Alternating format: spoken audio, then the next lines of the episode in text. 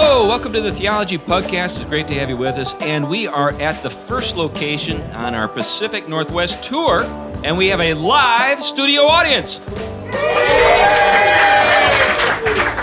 you can go back to eating now and drinking, all the stuff you do.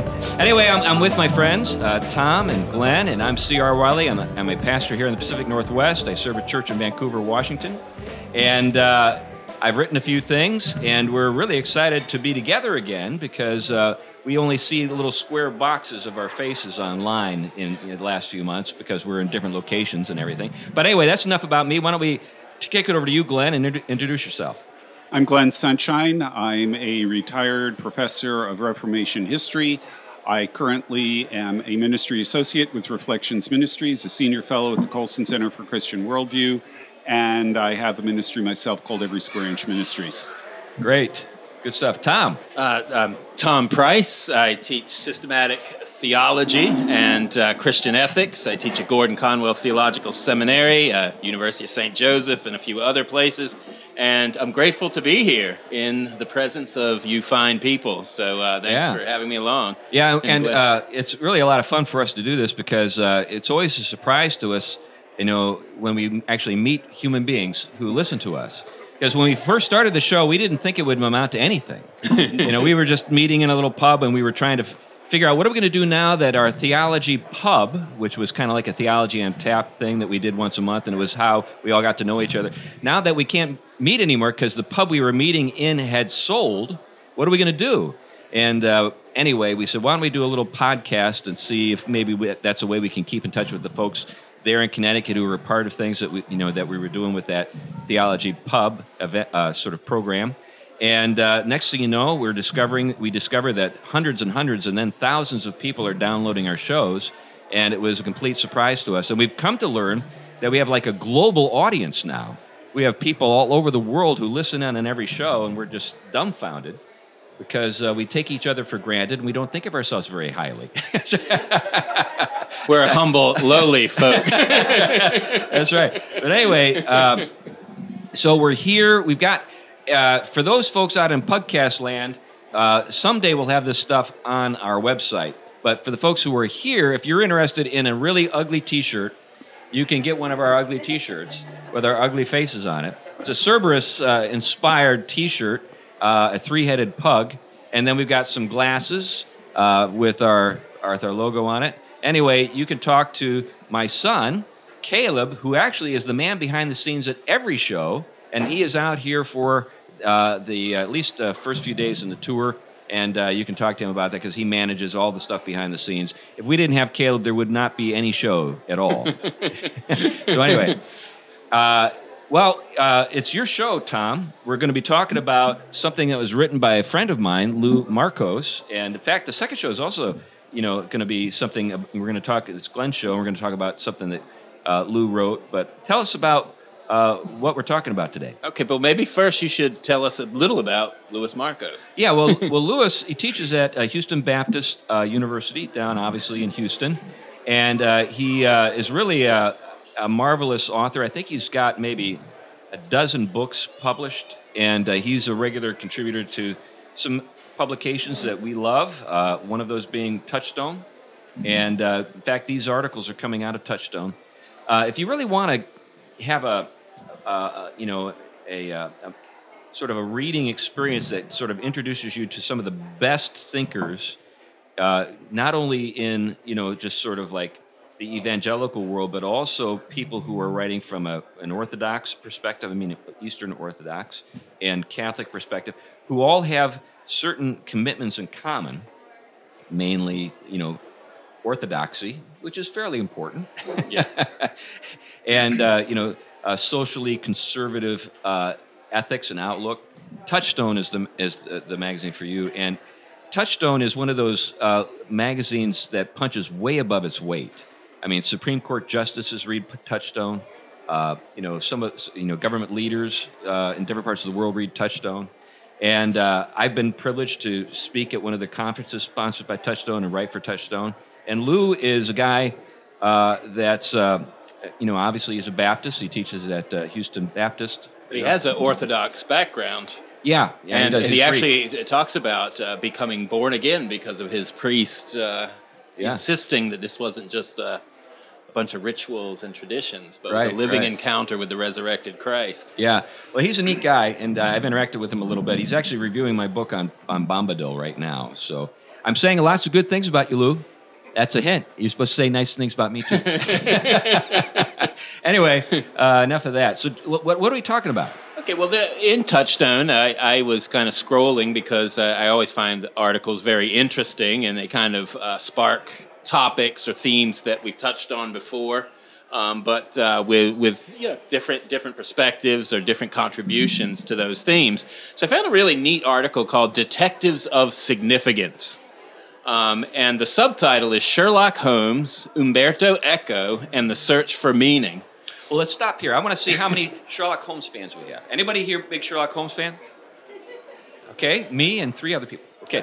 Now, maybe after today you'll be... how about Umberto Eco? Umberto Eco. Anybody here read Umberto? Yeah, I figured you did. Maybe they've seen a film that they did of his book. What was it? In the Name of the Rose? Yeah, In the Name of the Rose, right. And we're going to get into that here. Yeah. So anyway, this is why is this topic important anyway? Detectives of Significance. Well, one of the things he's onto here, and he's going to be playing with this notion of detective and this notion of significance. And you're going to really see how he ties this together into a theologically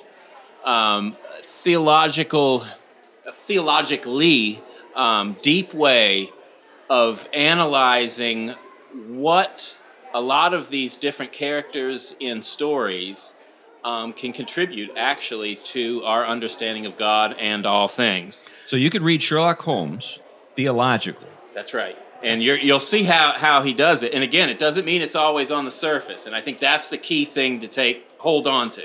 It's not always on the surface. So let me begin, and then maybe we can kind of fill in some gaps from there, and then this may all make a little more sense. But he's going to begin with kind of the interest of the Middle Ages in the medieval world. And one of the things he says is most of the greatest Christian minds took it for granted that the Bible wasn't supposed to be read in terms of a linear mathematical one-to-one correspondence between words and their meanings. Now, what in the world do we mean by that?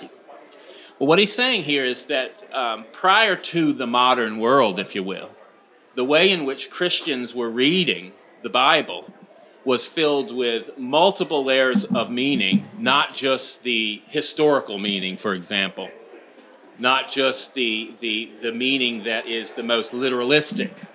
Didn't mean that wasn't significant. Oftentimes, that level of meaning was the core meaning that determined everything else.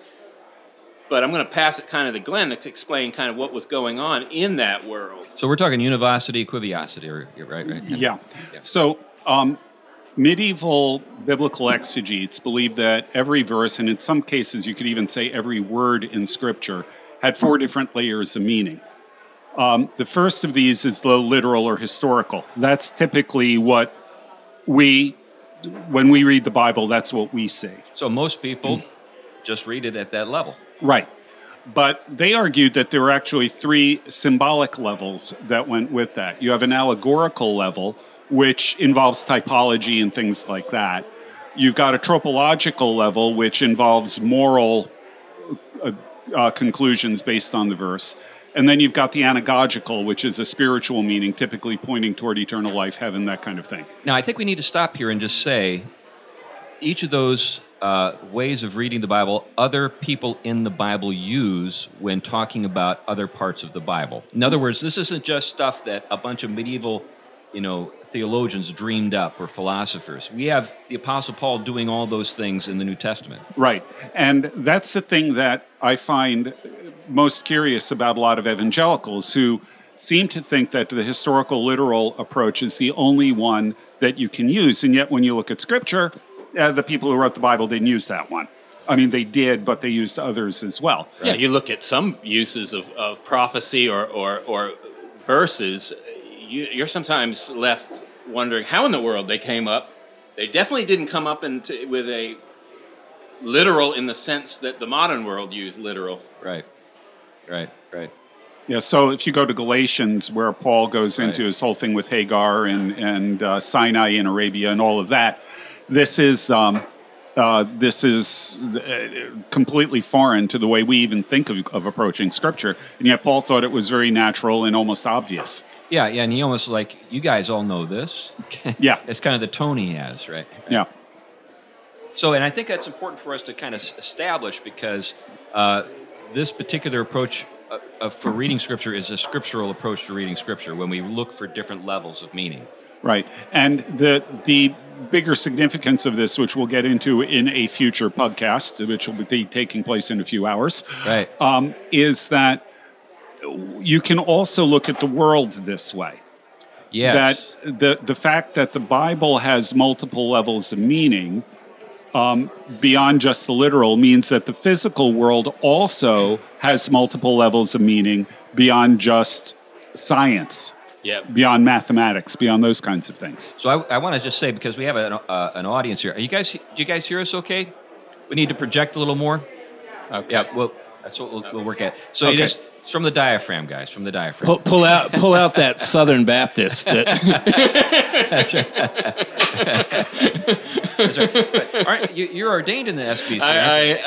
Yeah. I'm not even going to make a joke right now.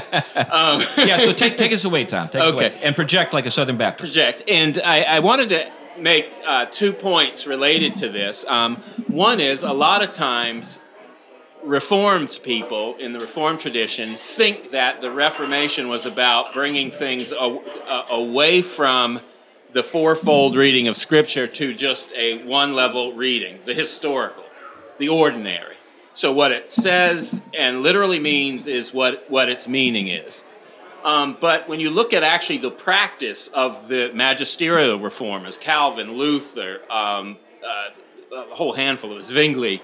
First of all, one of the things you realize is they all didn't interpret the Bible the same way, even though they were all trying to read it as sola scriptura, as the final authority in faith and life. And you will see them come to radical different conclusions, not on essential things, but look at the difference between Lutherans and Reformed in terms of the sacraments. Both claiming... Yeah, they're wrong and we're right. That's right. Yeah,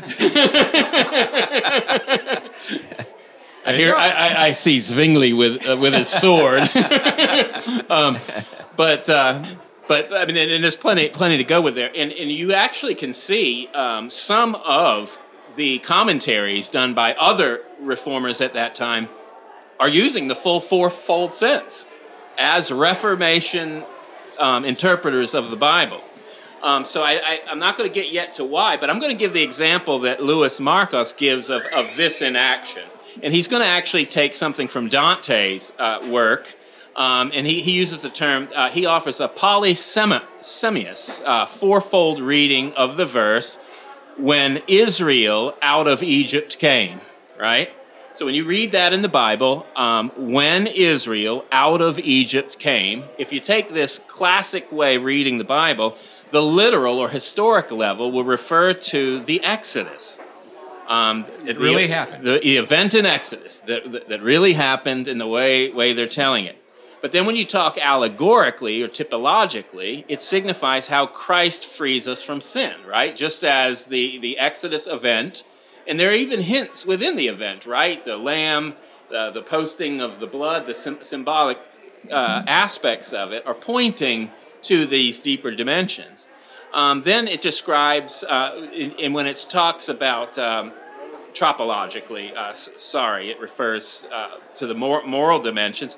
And then finally, it talks about the conversion of the soul from its bondage to sin and the new freedom that we have in Christ, just like the liberation of the people of Israel to become a free people under God's command. But anagogically, the spiritual end, it prophesizes the moment when the human soul will leave behind the body's long slavery to death and corruption and enter the promised land of heaven. And so a lot of times we'll read those historic dimensions of the Bible, sometimes in the Old Testament, and if we just leave it on the plain what happened, we don't really see... You don't really know, well, why is this significant beyond what happened? Okay, we just keep telling the story of this particular law given in Leviticus. And we understand it. Maybe there's a principle there we can apply. But other than that, we really don't know. But then when we start to see the way the New Testament reads the Old Testament, we start to see its connectedness to Christ being the center. And when Christ is the center, it opens up a whole variety of levels of meaning.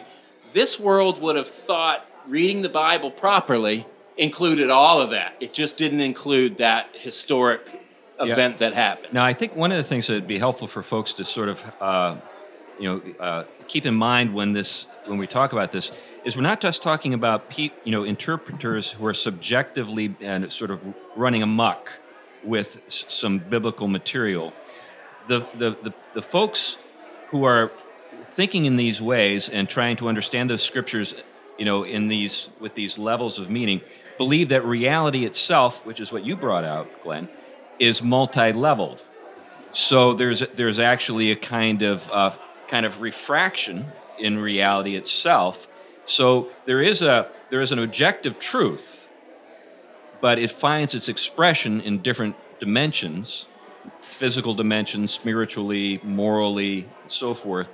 And it's because there's a real, sort of thing out there that we're talking about, and it's not just, in our heads. We're not engaging in something subjective. This is something right here as the IPA right here. Yep. Thank you. And I was going to do another stout. Gotcha.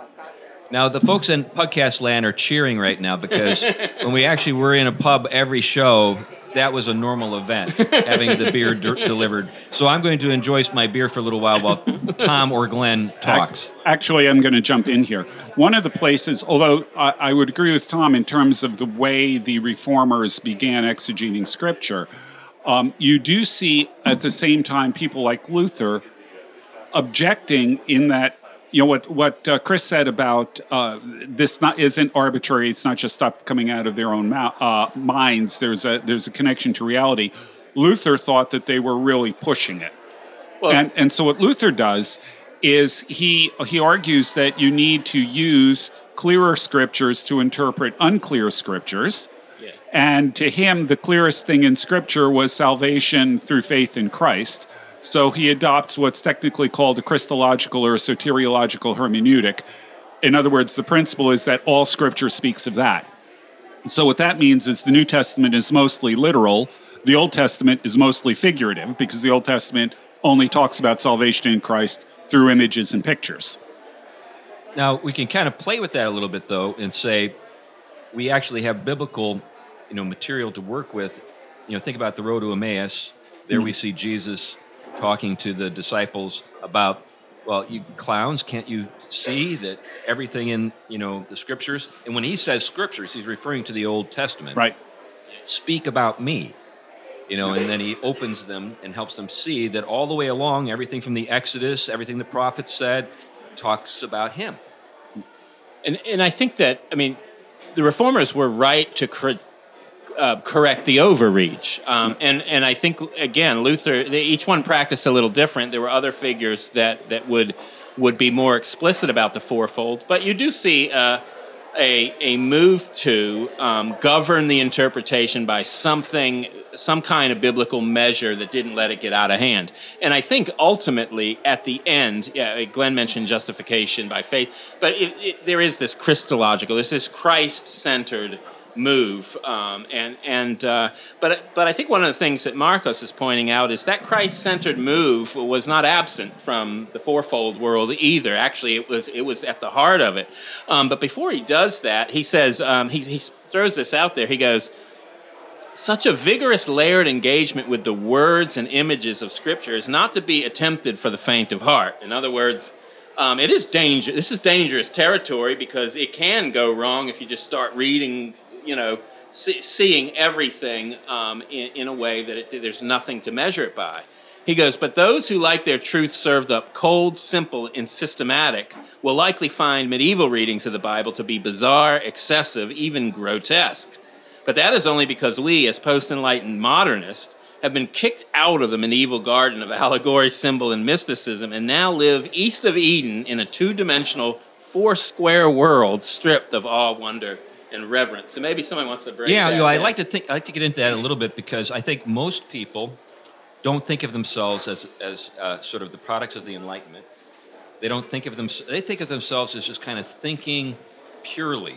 They don't think of themselves as sort of thinking through an interpretive grid, but they are thinking through an interpretive grid that they've adopted or maybe absorbed kind of by osmosis because they were raised in a culture that was shaped by the Enlightenment. Now, there are a lot of things about the Enlightenment that we can look at and say, well, that was good and that was good.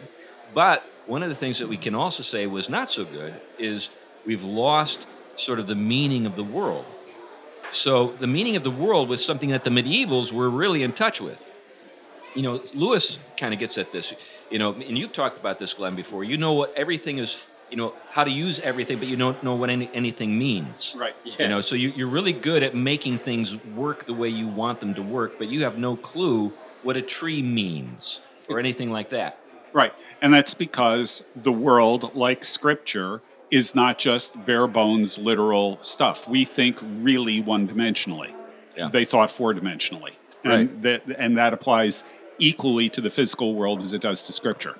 Now, getting back to the rule of, how do we go about this in a Christ-like way? Christ is what? He's the Word. He's the Logos, the one through whom all things came into being. Now, if I was the one through whom all things came into being, and the blessedness of eternal life was something I wanted those made in my image to enjoy, do you think I would leave clues throughout everything I made to point people to me? Yes, I would. And can we say the same for Christ? You know, as a simple example, if you go to the Transactions of the Royal Philosophical Society, which, although it's called philosophical, we would describe it as the premier scientific society of the 18th century. All the way through the 18th and into the 19th century, you will find people who are writing scientific treatises talking about things in the natural world. And when they're coming to their conclusions, they draw out of these things moral and spiritual lessons that we are to learn from these studies of the natural world that we would describe as science. Now, that is, to our minds, completely bizarre, yeah. But it comes from a worldview that says that the world is integrated on multiple levels, so that the physical world does point to the spiritual, it points to the moral, all of those kinds of things. Yeah, we think about Jonathan Edwards, right? Our homeboy in New England. Yeah, his spider stuff. Spider thing. Yeah, yeah, yeah. Talk about that. Well, the first thing Edwards wrote as a teenager was a treatise on how spiders fly, because it's observable that spiders float around on air currents. And he studied them and concluded that basically what they do is they let out a little balloon of silk, and this is what blows them along. And so, you know, he was explaining all of this in his treatise. And one of the things he noted is that when spider eggs hatch, you get boatloads of spiders. So what happens to all the excess spiders? Well, he says that since the prevailing winds blow from inland out to sea, many of these spiders must be blown out to sea on the winds where they fall into the water and become food for fish. And one of his conclusions is, well, first of all, spiders, as much as they can enjoy anything, probably enjoy the feeling of floating in the air, flying. And what this means then is that, quote, the permissible recreation of the spiders is the means of their destruction. I'll drink to that. Well, give an example. One of the things that Edwards is doing is, though, and this is something that he's a rarity in the direction that a lot of the Protestant world went, is he is recapturing this the fullness of a full vision that is very analogous to, even though he's very stamped by the modern world and the Enlightenment, he is still connected to this deeply woven and connected world of meaning and the participation in all things in the orders of divine meaning. He's definitely of that. Now, one of the things is oftentimes Protestants, since we're right upon the celebration of or the commemoration of the Reformation, often get seen as the disenchanters, the ones that are ridding the world of all these excessive interpretations, and bringing things down to what we would consider the most literal and most familiar, the stuff that is as familiar as our living room, to the point that our churches are just like our living room. And so, but one of the things is, first of all, that's a reading of the Reformation, and I see it as very flawed. I think it ended up becoming some of the path of it because of other issues, in particular the modern world that burst open, and the naturalism, the view that nature is its own kind of thing and has its own meaning apart from God and higher purposes. And so it begins reading the historical and the literal, I mean, naturalistically, rather than the way Edwards read it or earlier theologians did. And so what you see is you kind of go study a class on hermeneutics, you get the tools, you try to unpack and read a bunch of historical books on what the context was on merely a historical natural level. It's kind of like explain, if we were going to explain, I'll give you an example. We're here right now. If I wanted to give a historical, literal meaning of us being here right now, we would look at all the natural causes that led us here today. Some of us got in a car, you know, all the natural explanations. But don't we think there's something more that brought us together than just the natural? The beer. That's right. So there's your spiritual interpretation, the spirits. That's right. But don't you think even more than the beer? So this is what we're getting at, is that when a lot of people approach reading the Bible in its truest sense as merely describing the historical on that first level, but not that there are other things going on and spiritually. And another thing that I think happens is, it is true that when the Reformation brought the centrality of Christ back to the salvation picture, it did get rid of certain kinds of mediation, certain other things bringing Christ to you, because Christ is the mediator himself. But this is no different than what the early church did when it dismantled all the gods. It dismantled them. There no longer needs to be Plotinus's hierarchy of mediation to bring the being of God, the presence of God to us. It comes in Christ. And so that hierarchy is flattened in some ways, but it is repatterned around Christ Pantocrator, as Christ as Lord. And so it is repatterned. So it'd be great to stop there and just think a little bit about that. I'm in the middle of reading Augustine's City of God right now, and books 8 through 10 is where Augustine's dealing with all this stuff. So he's addressing Porphyry. And Porphyry's... now, here's something that a lot of folks would miss. Unless you have some acquaintance with, classical philosophy, you might assume that just because you're wrong at one point, you're wrong about everything. I think sometimes we kind of treat ancient thinkers in that manner. If he says something silly here, then there's nothing else that the guy says that's worthwhile. So Porphyry believed that our true... good is found in God alone, one God alone. The question that he had was, how do we have access to that God?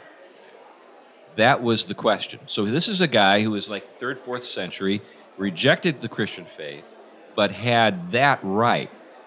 What he proposed was that these demonic powers, these intermediary spirits in the air, were mediating, the grace of the one true God, and that by praying to them, they could be a means by which, worshipers could have access to eternal life. Now, we have to be careful here. The word demonic does not mean here what it means to us. That's right. Yeah, basically what we're talking about in the 1st century in antiquity is they didn't think of these necessarily as fallen angels. Yeah. They were more like spirits who just were eternal because their bodies were eternal, but they were very much like us in terms of their passions and desires and so forth. But anyway, Augustine just completely decimates Porphyry over the course of the 10th chapter, and then presents Christ as the only way to God. But what Porphyry had right was that eternal life can only be found in the one true God. Now, this is something that's lost on lots of folks. Yes, it is. Porphyry hadn't read the Old Testament. That's right. He wasn't a Jew. He was a He was, in the classical world, just a Platonic philosopher. Yeah. And there were a lot of these guys. And so they would agree about certain things, and this is the surprise for a lot of folks. Many Platonists believed that there was only one God. Yeah. Yeah. And that he was good, yeah. That he was morally perfect, and that salvation could only be found in him. Yeah, the irony is that in the early centuries of the church, at least among the educated, the conflict wasn't between polytheism and monotheism. It was between two competing visions of monotheism. That's right, yeah. Yeah. And according to the Platonists, the problem with the gospel was the physical body of Jesus. Right. That was the issue. That was the very centerpiece of the way. And that's what I was getting at, that mediation changed everything. Yeah, now I want to throw in a cheap shot here. I think some of the problem comes up actually in the Reformed world. Okay. And the reason is because... That's some dangerous territory now. Yeah. Hey, I see glasses shaking. My motto in life has really been fools rushing where angels fear to tread. But what happens in the Reformed world, really starting with Zwingli, is that Zwingli is so upset in many ways by all of the crud that had built up around Christianity that... what he wanted to do was return to a true word-centered faith. So he wanted to center everything on the preaching of the gospel, which is a great thing in principle. Sure. But what that meant is remove the statues, remove the stained glass windows, remove the church organs, sing only psalms a cappella, and get rid of anything that might distract someone from listening to the preached word. That's also why he tends to de-emphasize, compared to other reformers, the Lord's Supper, because it isn't directly connected to the preaching of the word. So what happens with him is you are actually moving away from what I would argue is a fully embodied faith and moving toward a more rationalistic approach to faith based entirely on the word. And then Zwingli's ideas, or at least his practices, tend to be picked up by a lot of other Reformed traditions. So that when you get to the Puritans, their big thing was biblical exegesis, and this again is moving away from that fourfold idea. It's plain and simple biblical exegesis. And what the irony is, it's indebted to the parts of Plato that classic Christianity rejected because of the incarnation. Yeah, that's right. And so this is the pure biblicism that they can have some kind of pure doctrine without the use of any terminology or any ideas outside of the Bible is a byproduct of that kind of idealism that comes from the kind of Platonism that nothing else can mediate. Now, I want to tie it back, and maybe this will get back to the next point. A good way of thinking about this, if you've kind of lost track about what we're talking about, for those of you who remember Romans 1, I mention it all the time on the show, where the visible things attest to the invisible attributes of God, right? So the creation itself. So we can see the invisible through the visible. In other words, the whole point of creation is not just creation. It's creation as an image bearer or reflector of the Creator. It shares. There's nothing about the creation that not only explains itself, but explains its... beauty, goodness, truth, and everything else. These things are limited, but they point to something beyond that, which has to be a source, and that is infinite in power and everything else. In other words, the finite, limited creation attests to the fact that it isn't self-sufficient, and every beautiful and good thing about it owes itself to something that has to be its source. And so Paul says we should have been moved to gratitude and thanksgiving, knowing we owe everything to this God, but instead we stifled it. We didn't listen to this knowledge. Instead, our minds were darkened, our hearts were perverted, and our loves got disoriented, right? We were given over. But the good news, as he says later, thanks be to God in Christ, there's the power of God and the wisdom of God is revealed afresh in Christ. But what is it that Paul later will teach about Christ? That he fills all things. And this is the place at which he has now returned to that creation, filled it with his resurrected life, and now it has been brought back to being able to reflect again, as it's oriented to him the right way, all those levels of meaning beyond merely just the creation itself. Yeah, I think, there are a couple of things that come to mind as I think about what you just said, Tom. One is, over the years as a pastor, I'll particularly interact with guys who maybe are outdoorsmen, and they'll say something to me along the lines of, well, I don't need to go to church because I feel closer to God when I'm out in the woods, sitting in a tree stand waiting for a deer, that kind of thing.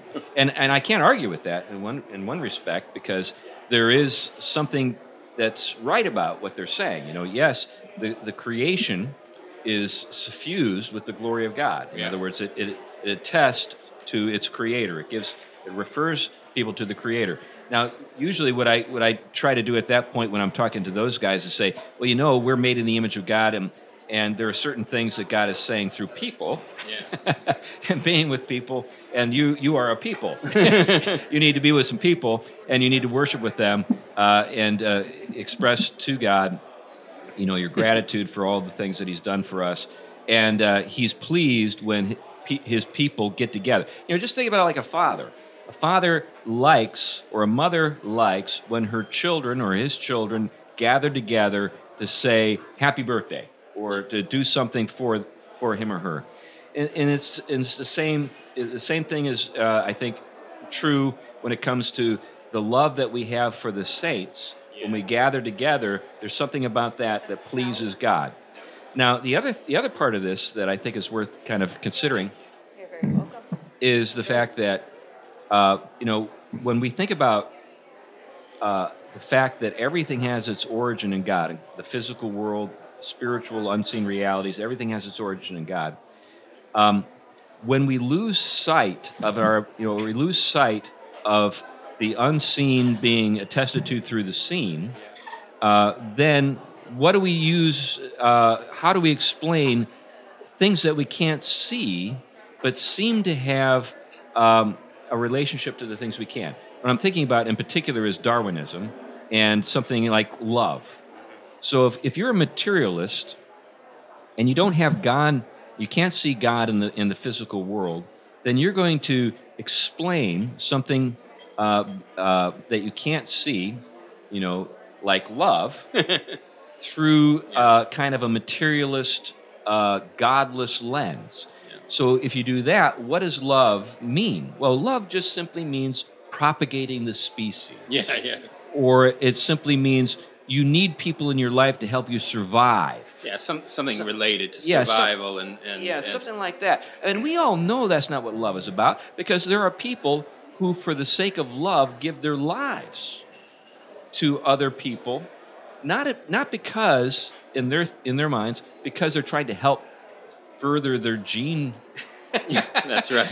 The survival of their genes, but because it's just simply they love this person. Yeah, they see it as nothing more than the expression of a set of forces that are irrational that we happen to be participating in. So I think we have a radical choice. Either we see the connection of all physical, visible things to God, and it speaks of God, or nothing speaks of God.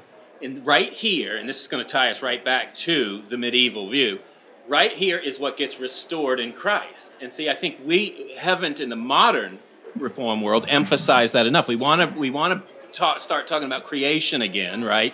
All of a sudden, creation's significant, not just redemption, but creation now. And we're talking about the creation mandates. We're talking about the political and the social and the historical. But then we're starting to think of those things only on one plane of meaning again.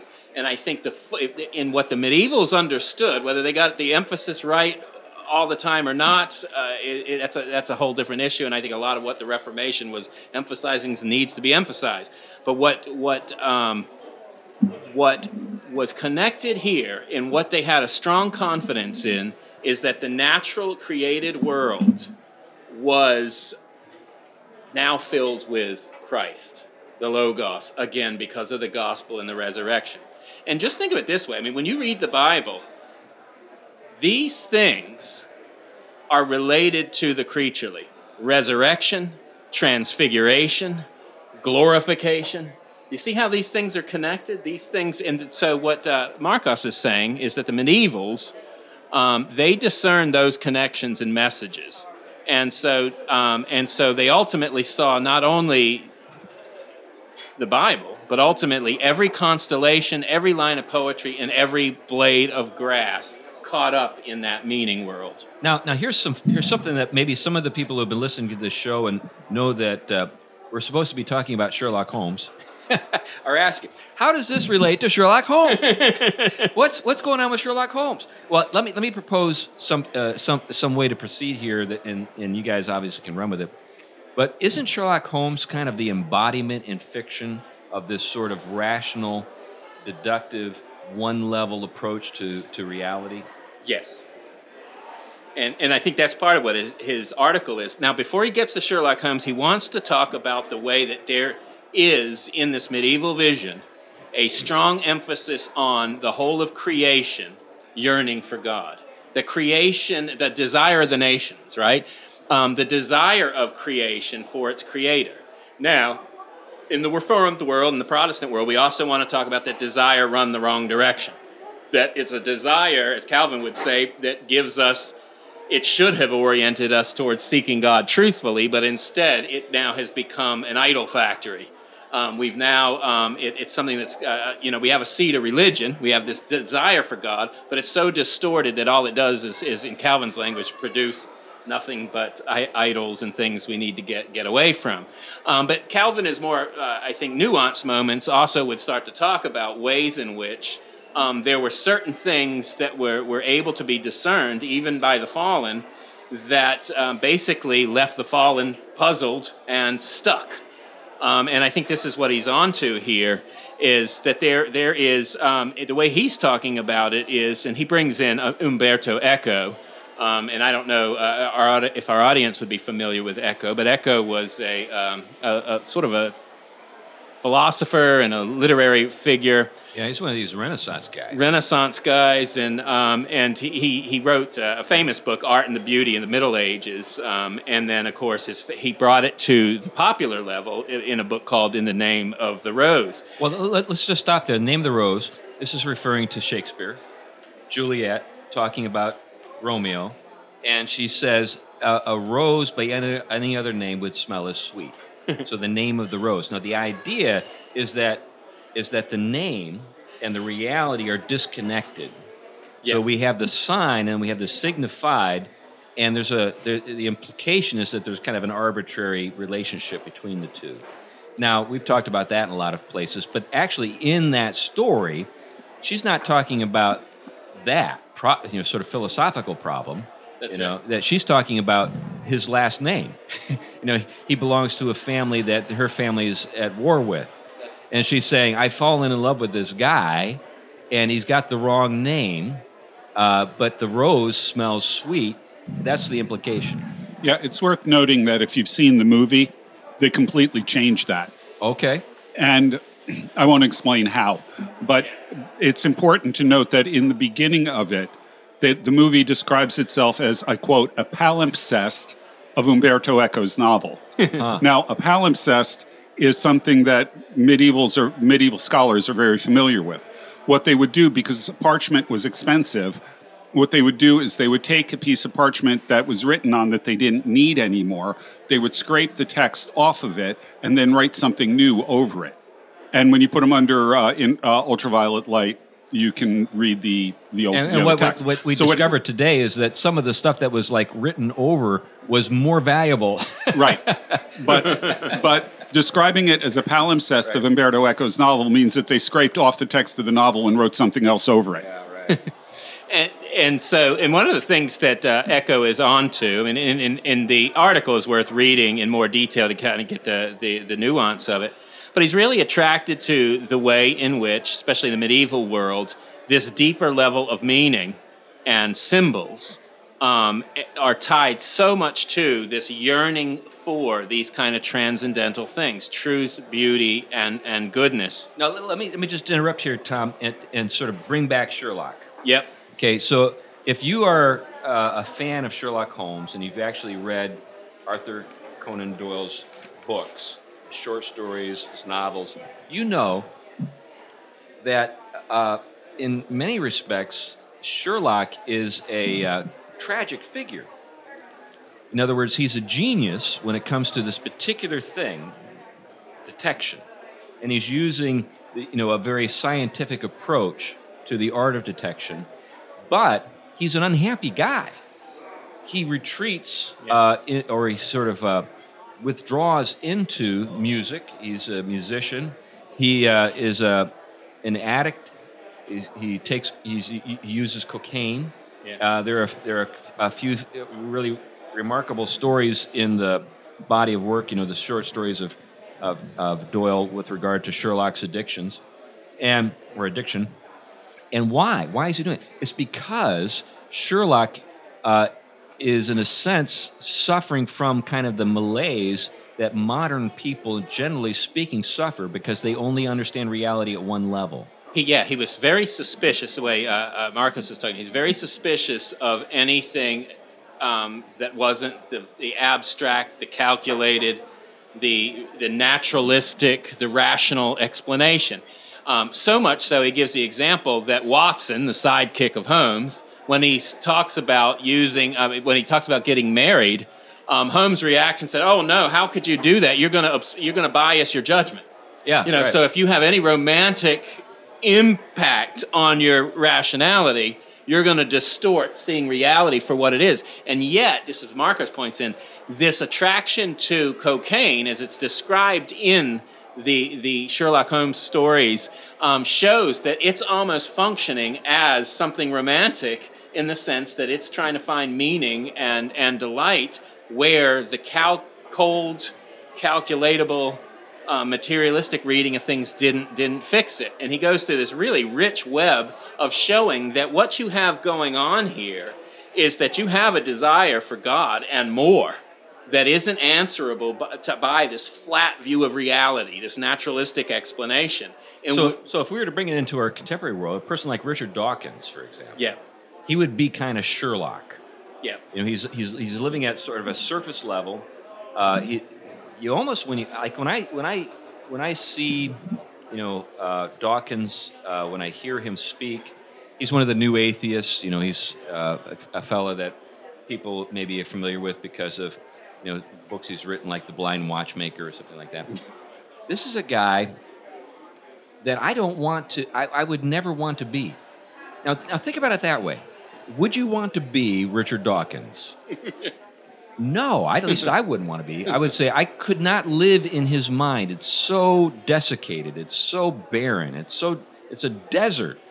And he only is able to sort of live, his kind of his passion in life is, I think, in a strange sort of way, evidence of his inner poverty. His passion to disprove the existence of God demonstrates his deep longing for God. Yeah, this is that kind of twist. It's a running from, even though it shows that one is made in the imago and can't escape it. And this is why, I mean, Marcus puts it, he goes, for Sherlock Holmes, he goes, a mundane, one-dimensional reality is as prosaic, as numbing as a biblical verse with only a simple literal meaning would be to the medieval allegorist. In other words, it would be that empty. It would be have you longing for more. What else than just a flat historical explanation for this, or natural explanation of this?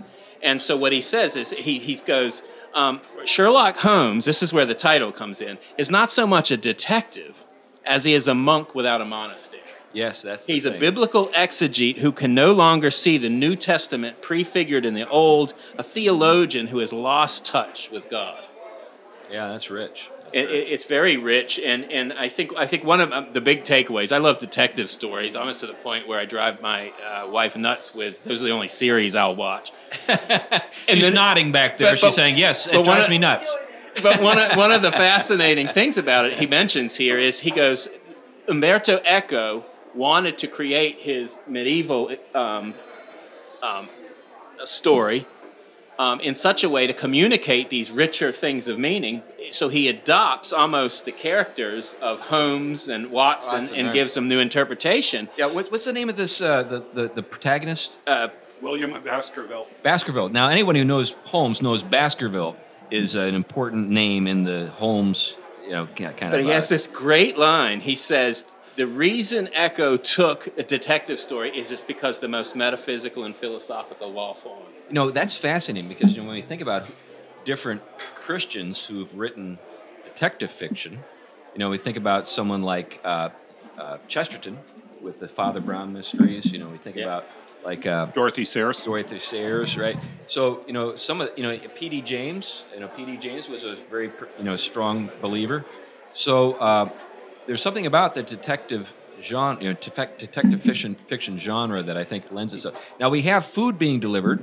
So if you hear Tom smacking his lips. No, mine was the Cubana, sorry. Yeah, he's trying to make sure he gets the food that he wants and his wife gets the food that she wants. All right. Sorry. So anyway, that lip-smacking goodness about Tom is about to enjoy here. I apologize in advance. Anyway, take it away, Tom, or maybe Glenn, because Tom's mouth is full. No, Glenn's mouth is full, so I should keep talking. Okay. So, like, when I think about Sherlock Holmes, there's a lot about Sherlock that I really like. I've read all the stories. I've read all the, you know, Father Brown mysteries. I've read Dorothy Sayers. So Peter Wimsey. You know, and I've read all of those. There's a lot of, you know, you have a lot to, there's a lot to enjoy in a good detective story. But there's a lot going on, I think, in a good story that I think reflects certain aspects of the Christian faith and reality, you know, as we encounter it. Anyway, so Tom has stopped chewing, and I'm sure he's ready to jump back in. Well, this kind of starts to bring it into the kind of the closing direction of his article, and he talks about something called the metaphysical shudder. I think this is kind of fascinating. It's a postscript that Glenn was and I were talking about before we started recording. And he was talking in some ways that Eco said, since I wanted you to feel as pleasurable the one thing that frightens us, namely the metaphysical shudder, I had only to choose the most metaphysical and philosophical, the detective novel. So when we say shudder, we're not talking about shutters on a window. We're talking about shutters as in shaking. Because it gives us this numinous, there's a beauty and a something terrible all at once, he thinks, that the detective story embodies, for example. Why? What does a detective do? Well, they need to solve something. They need to use calculated ways of thinking about it because there is an order of the world. But when they do that, they're kind of also recognizing that there's something broken. That's why they're doing the whole work to begin with, the detective story and everything else. There's a crime. So this is what he means by there's a real profundity in a detective story that is kind of in the background. I mean, if you watch good detective stories, you tend to see them. They're often, you know, at least the modern ones, if you watch shows, they tend to be all... They have a lot of internal conflict, but they're obsessed about the work, kind of like Sherlock Holmes. They have to solve the crime. Their families are a wreck. Everything else is a wreck, but they have to solve the crime. And yet there is this kind of puzzle going on there. Why are they so intent on recognizing that there is an order that has to be fixed by bringing some kind of resolve to it, and yet there is this terror involved in it because it's broken? And this is one of the things he gets to with Eco. He says Eco in his story is really reading a lot of himself into it. But at the end of the day, Eco cannot, he abandons this as, and he even develops something in the story in which the character comes to a conclusion after he solves the case that he ended up solving the case by going all these circuitous routes that he almost abandoned the natural order to come to it. And one of the things Marcos is pointing out is no, he didn't. What happens is when you don't recognize the eternal logos, the word, which the medievals would have recognized, that's when you end up where Eco does, in unbelief and having to basically say there's an order there, there's terror there because it's broken, but this is just this meaningless. I think this does is it helps to bring to the surface the reason why, say... Well, our cultured elites are reticent or even recoil from the Christian dealing with Christian faith honestly, because what they're doing is they know the price. I think they understand the implications. They understand that if I see that an order implies an order giver, that you've got to have these two things working together, something is required of me as a creature. But if there's some way that I can explain away the order, mm-hmm. or find some sort of explanation in the order of things, which would be Darwinism, for example, then it relieves me of the moral, obligation to conform myself to reality. They don't want that. Yeah, and it's worth noting that the specific problem in The Name of the Rose is that although William Baskerville solves the crimes, he went about it in completely the wrong way. He made wrong assumptions. He thought wrong things about what was going on. He made connections that weren't really there. He was following all of the things that he saw, the signs and symbols that the world was pointing toward. He tried following all of those. He came to the right conclusion, but he got there using completely faulty assumptions. And this is why the cultured elites like Umberto Eco. Right. And that I think is significant, because what it points to is the idea that the medievals to Eco were onto something, but they took it in completely the wrong direction. Yeah, so what we have right now is, I think, in our conversation here, the sort of multifaceted and really challenging matter of how do we sort of address the modern world that we find ourselves in. So the cultured elites will celebrate someone like Umberto Eco or Kafka or anybody else who's able to sort of, through his God-given abilities, make it seem like there's no God. Anybody like that is celebrated. And anyone like a Tolkien or a Lewis, for example, whose intellectual capacity is as great, if not greater, is rejected. Yeah, and bringing Holmes back into this, the cocaine habit is really the key in a lot of ways. Although he does note that Holmes, at times, he describes him as almost like a bloodhound on a scent. His entire body is involved, not just his mind. Right. So he's embodied in a way that he himself doesn't recognize in his pursuits. And further, the cocaine habit points to the fact that he cannot live in the bare mundane world. He's got to have something that is occupying his mind, that is engaging him, that is exciting him, because otherwise the world is unbearable. He is looking for significance. Right. Yeah, and he's recognizing, though, in even what he's looking at, that this drive, this obsession, is this yearning gone in a distorted direction. There is, as he talked about earlier, there is a beauty in the beautiful thing that pushes you to want the beauty itself, not just the that which gave you a taste of it. I think was, kind of maybe we should, this is one way we could kind of bring this to a conclusion. We're getting to that point where we ought to land the plane. But I've been on planes all day. That's not what I want to hear. Right? Well, you're glad that you've landed. I am glad to be landed. So Doyle, Sir Arthur Conan Doyle, was not Sherlock Holmes. He was the author who created the character Sherlock Holmes. I remember when I was younger, I thought Sherlock Holmes was a historical figure. I thought he was real. Anyway, so Sir Arthur Conan Doyle created Sherlock Holmes, but Doyle himself was a spiritualist. Mm-hmm. He longed for the very things that his most famous character dismissed as being impossible. So, he was a fairy hunter. He actually tried to prove that there really were fairies, and he went into all sorts of comical and ridiculous. And Marcus tells the story at the end. I don't know. He says he talks to the son. I mean, there's an interview. Yes, with the son. That's right. And they asked. That was very good. They asked the son, "Well, why was he into spiritualism?" This was after the First World War, and not the church. That's right. And he had originally kind of moved in that direction, but it was the liberal theology of the Protestant church and the church as a whole. Yeah, now this is news to many of our folks. At the turn of the 20th century, when you're moving from the 19th into the 20th century, it wasn't all sort of like strawberries and cream. That's right. In the Protestant world. You might think it was, because of all the things that maybe you've associated with maybe your childhood and your parents and the things you've been told. But liberal theology goes way back into the 19th century. That's right, and you know, quite a bit earlier, the roots.